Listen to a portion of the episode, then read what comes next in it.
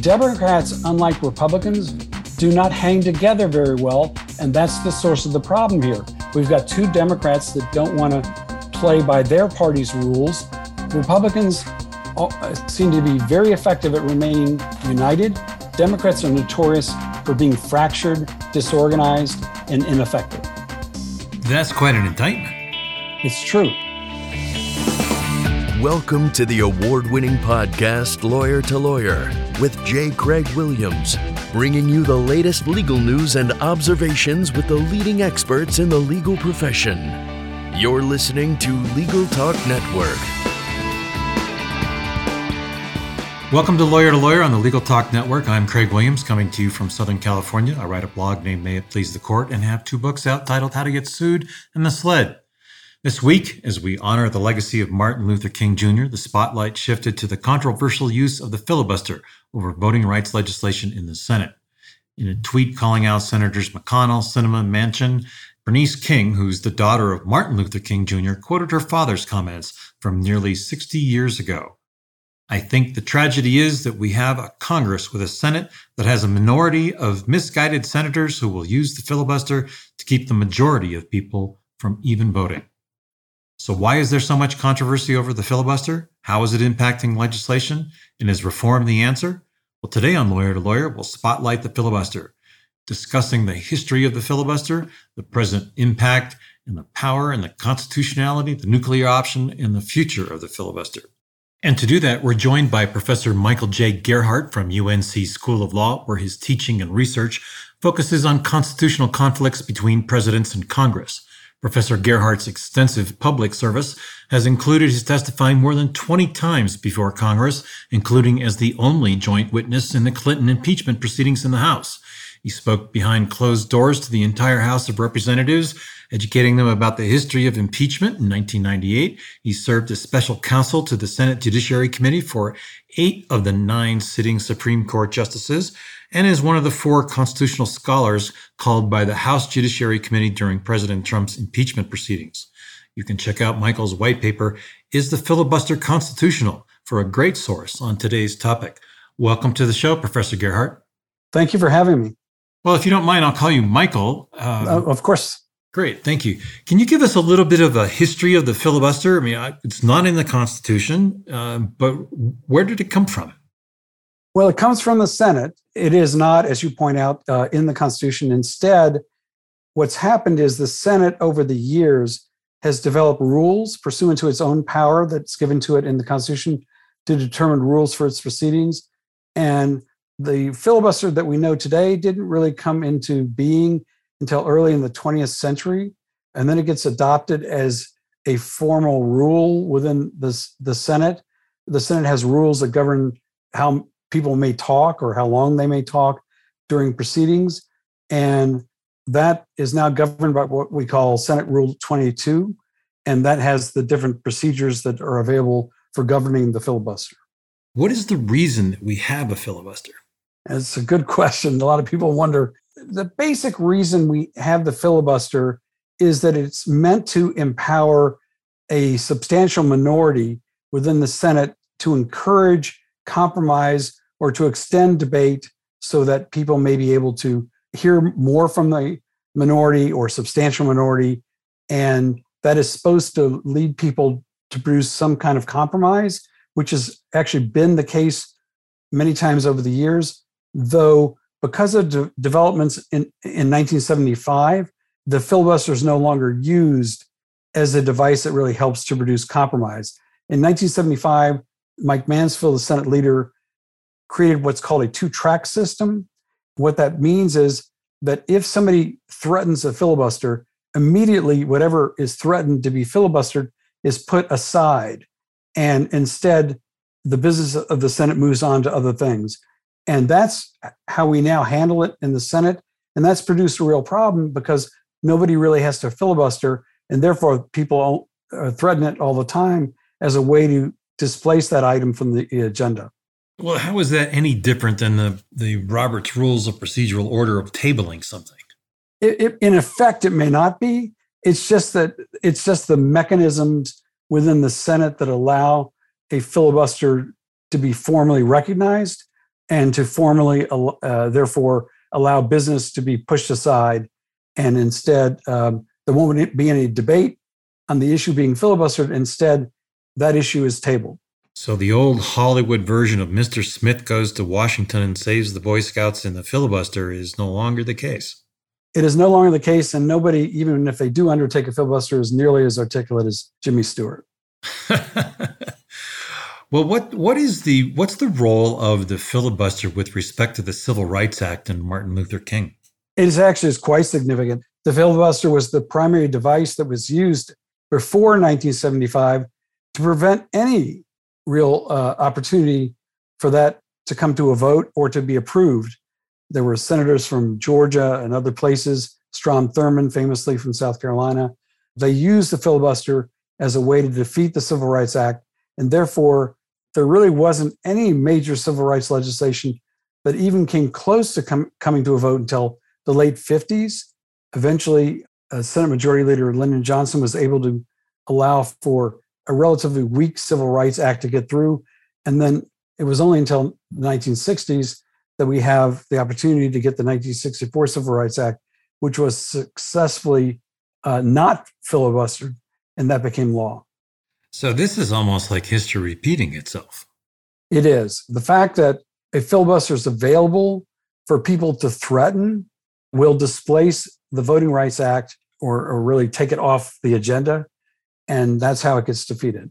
What's the response to the people that say, well, have we really learned anything? From the filibuster? Right, um, from the filibuster and the Civil Rights Act. I mean, how long did we put off the, the Civil Rights Act with the filibuster? And right. here we are doing it again. Apparently, we haven't learned that much. Uh, the filibuster has oftentimes been viewed as really uh, servicing sort of bad interests. It doesn't really, it, occasionally, it has help produce some kinds of compromise. But like I said, after 1975, it's just there to defeat things. And it seems to be doing a pretty good job of it at the current rate. Unfortunately. Let's take a look at the constitutional aspects of it. I mean, there's certainly an argument that the rule of the filibuster has elevated itself to a constitutional mandate for the supermajority requirements that the Constitution requires. Well, the Constitution doesn't require anything as it relates to the filibuster everything that relates to this under the Constitution begins and ends with Article 1, Section 5, which empowers each chamber of Congress to adopt its own rules for their proceedings. So that's the key. Article 1, Section 5, therefore, allows the Senate to adopt its rules. They did, and Rule 22 sets out a procedure, and that, that rule requires only a simple majority, really, to change the rules of the Senate as they might pertain to the filibuster. But here's the key the rules also provide under Section 22, uh, Rule 22, that if there uh, that there may be a filibuster of a motion to amend the rules, and that is what requires a supermajority to defeat. There are things in the Constitution that require supermajorities. Does the yes does the filibuster now equate itself with those supermajority requirements in the Constitution because of this? Well, it's only a rule. The supermajority requirements in the Constitution are just that they're constitutional rules. The filibuster is not formally a constitutional rule, but it does have the effect. I mean, its effect is real and it can terminate discussion or debate or even a chance to vote on something. So, do we have a solution to the current situation in terms of either getting rid of the filibuster or keeping it in place forever? Or is this something we're going to be living with? The, uh, the, the primary solution has developed in the form of what is called the nuclear option. And that is a, another procedural mechanism available in the Senate. And that simply allows for somebody to appeal to the presiding officer of the Senate for a vote on whether or not the filibuster is used being used properly under the circumstances. And that's how the filibuster got defeated for judicial nominations and other business. Does that require a supermajority vote? Is that just simply a No, that's just a simple majority vote. And that's so all you really need is a simple majority to adopt what's called the nuclear option. But Democrats may not have that simple majority. So it is more of a political gamesmanship than anything else. I mean, it depends on how many Republicans are in office and it depends on how many Democrats are in office at any given time. Right. It is purely a numbers game. So it seems as if people want to get past the filibuster, then their solution is to vote their party in. Correct. If, if there were more than, and right now, uh, Democrats have a majority because uh, the vice president is a Democrat. If there were more Democrats than, let's say, 50, then it would be very easy to adopt the nuclear option.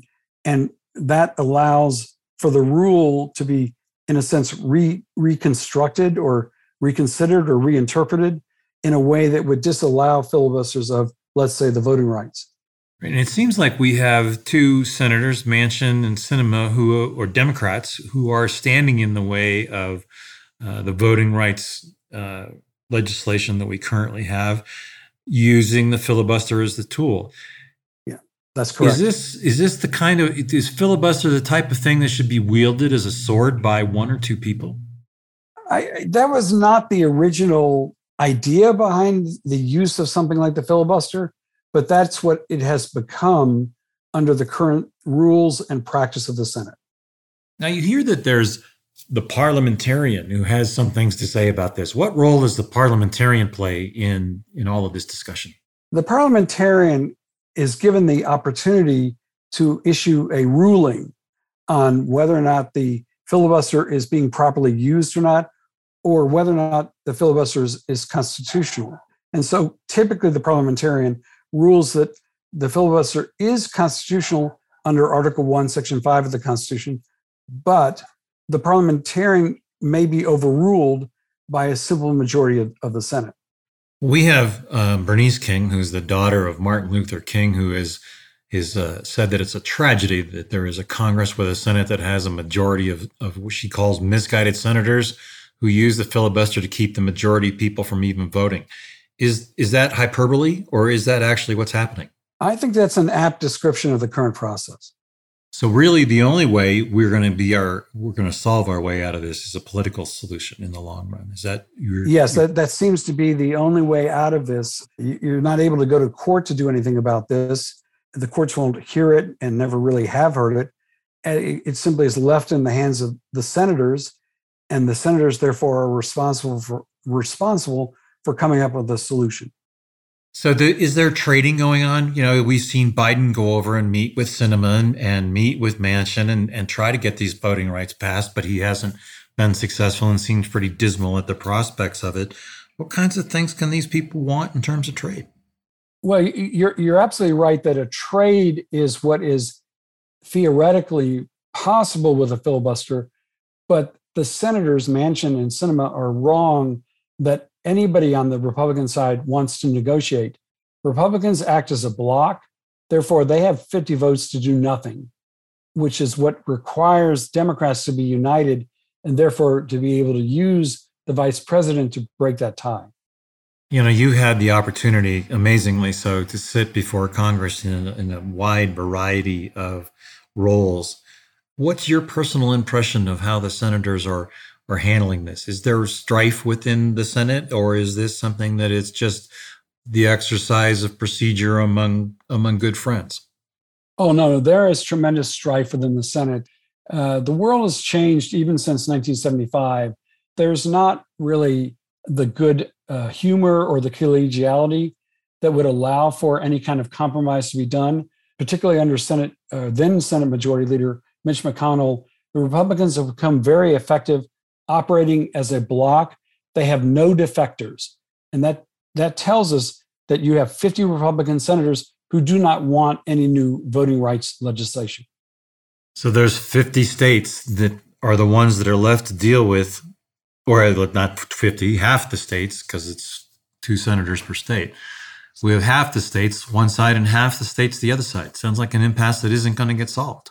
It's not going to get solved except by politics and ironically by voters coming going to the polls to elect different people as senators and so uh, this the irony here is extremely tragic and it's tragic in the sense that there seems to have been more COVID deaths from Repu- to Republicans than to Democrats, and the base is being thinned out as another political divide in terms of whether it's a hoax or not.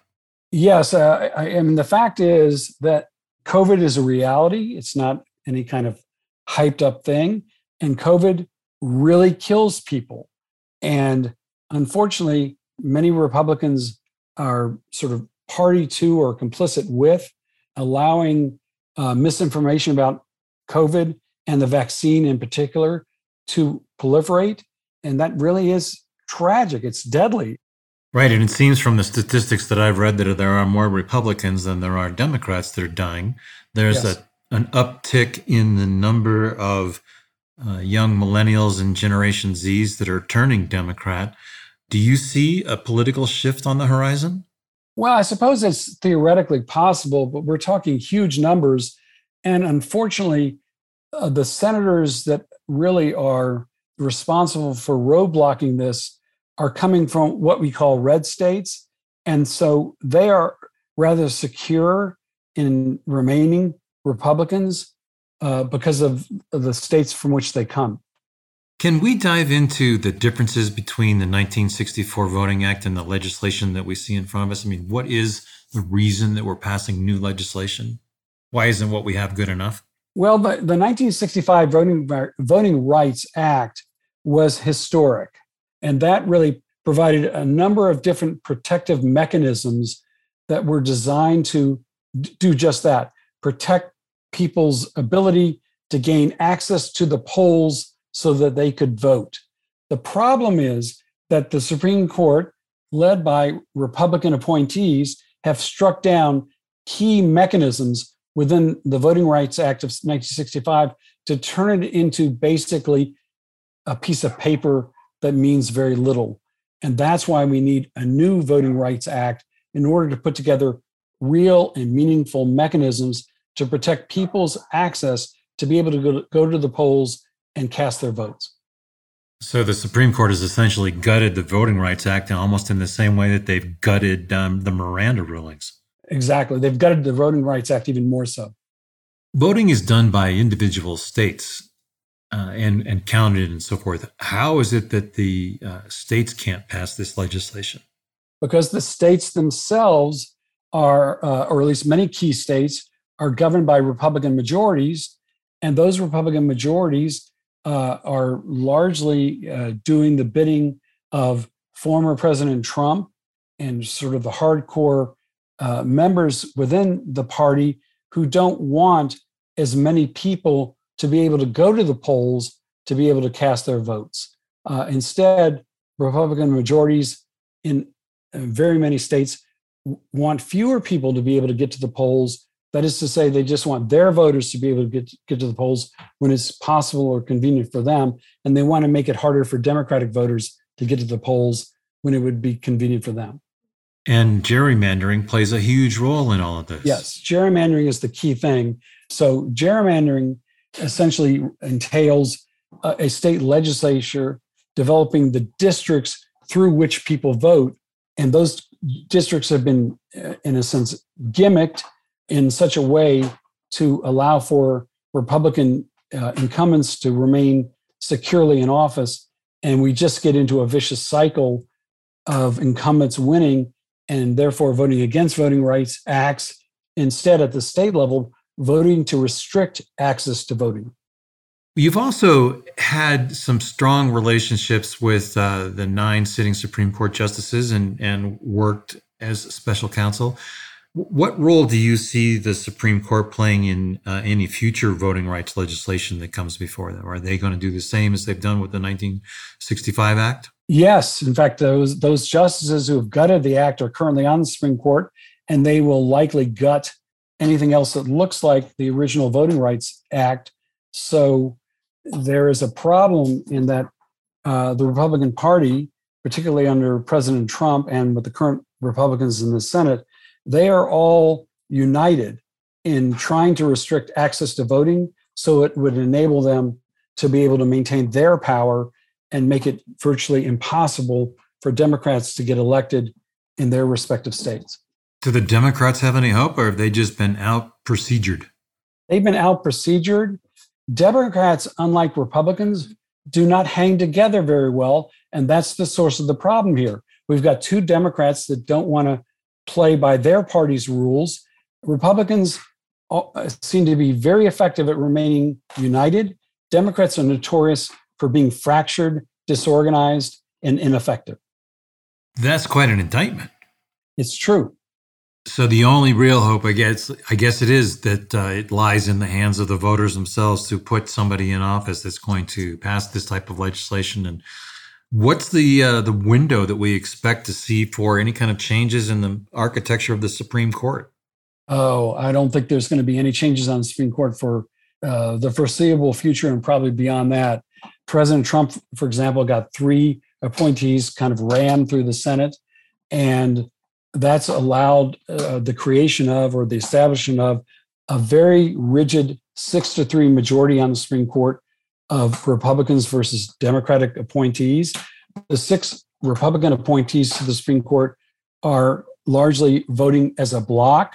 Occasionally, there might be one defector, perhaps um, the Chief Justice uh, John Roberts, but that still leaves five who are very firmly committed to doing whatever the Republican Party wants them to do on voting rights legislation.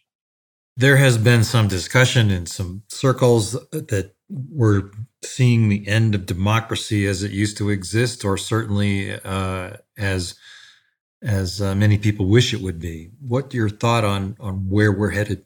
Well, the reason why we, we say this is tragic is because voting is essential for democracy to thrive. But if people have difficulty getting access to the vote, then voting becomes less effective as a mechanism for allowing for any change in the voting mechanisms. And that's the ironic and tragic problem we have right now, which is too many states are governed by too many people who don't want people to have access to voting. And, uh, and it's really hard to uh, remove any of those people who are opposed to changing the system. Has anyone offered any estimates on the number of people that are not voting as a result of all of this effort? Well, here's the thing many of the people actually were able to vote this last go around, uh, which is why we have a President Biden uh, and why we have two Democratic senators from the state of Georgia. But the state of Georgia is still led by Republicans in the legislature, and they have na- they've now kind of retooled their electoral system. Other states are making it harder for people to vote so that what Republicans view as mistakes in 2020 will not be repeated in 2024. Michael, it looks like we just about reached the end of our program, so I'd like to take this opportunity to let you share your final thoughts as well as your contact information so our listeners can reach out to you if they have more questions. Oh, sure. Um, I appreciate that. Well, we are talking about the, the most important, the central issue uh, in not just constitutional law, but in politics right now, and that is the right to vote, or which really depends on access to voting. And access to voting right now is being governed by the Republican Party in such a way across so many states that trying to change any kind of uh, system that relates to voting is very difficult, if not impossible, as a practical matter. People are welcome to email me questions at Gerhardt, not capitalized, at email.unc.edu. I would, however, prefer uh, no hate mail if that could be prevented.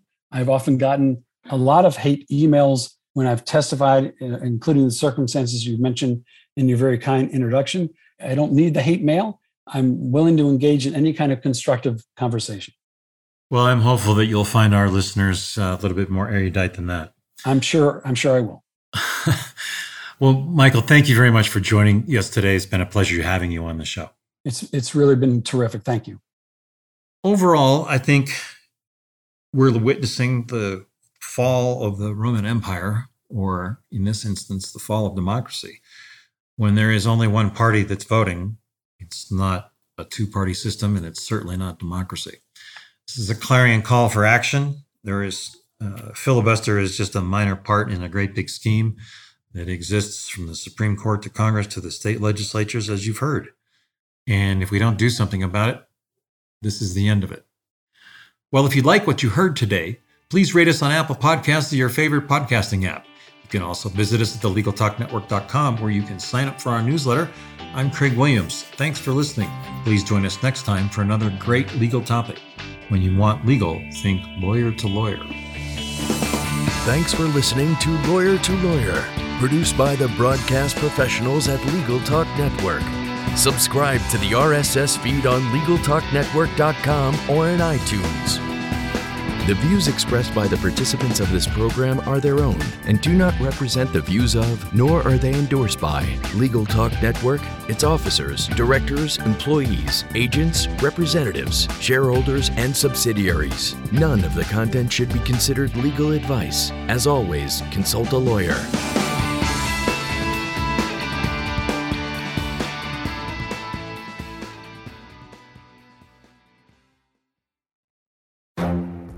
The Lunch Hour Legal Marketing Podcast, your resource for the tips and tactical advice you need to grow your business.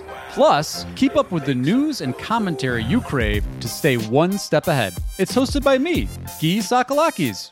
And me, Conrad Saam.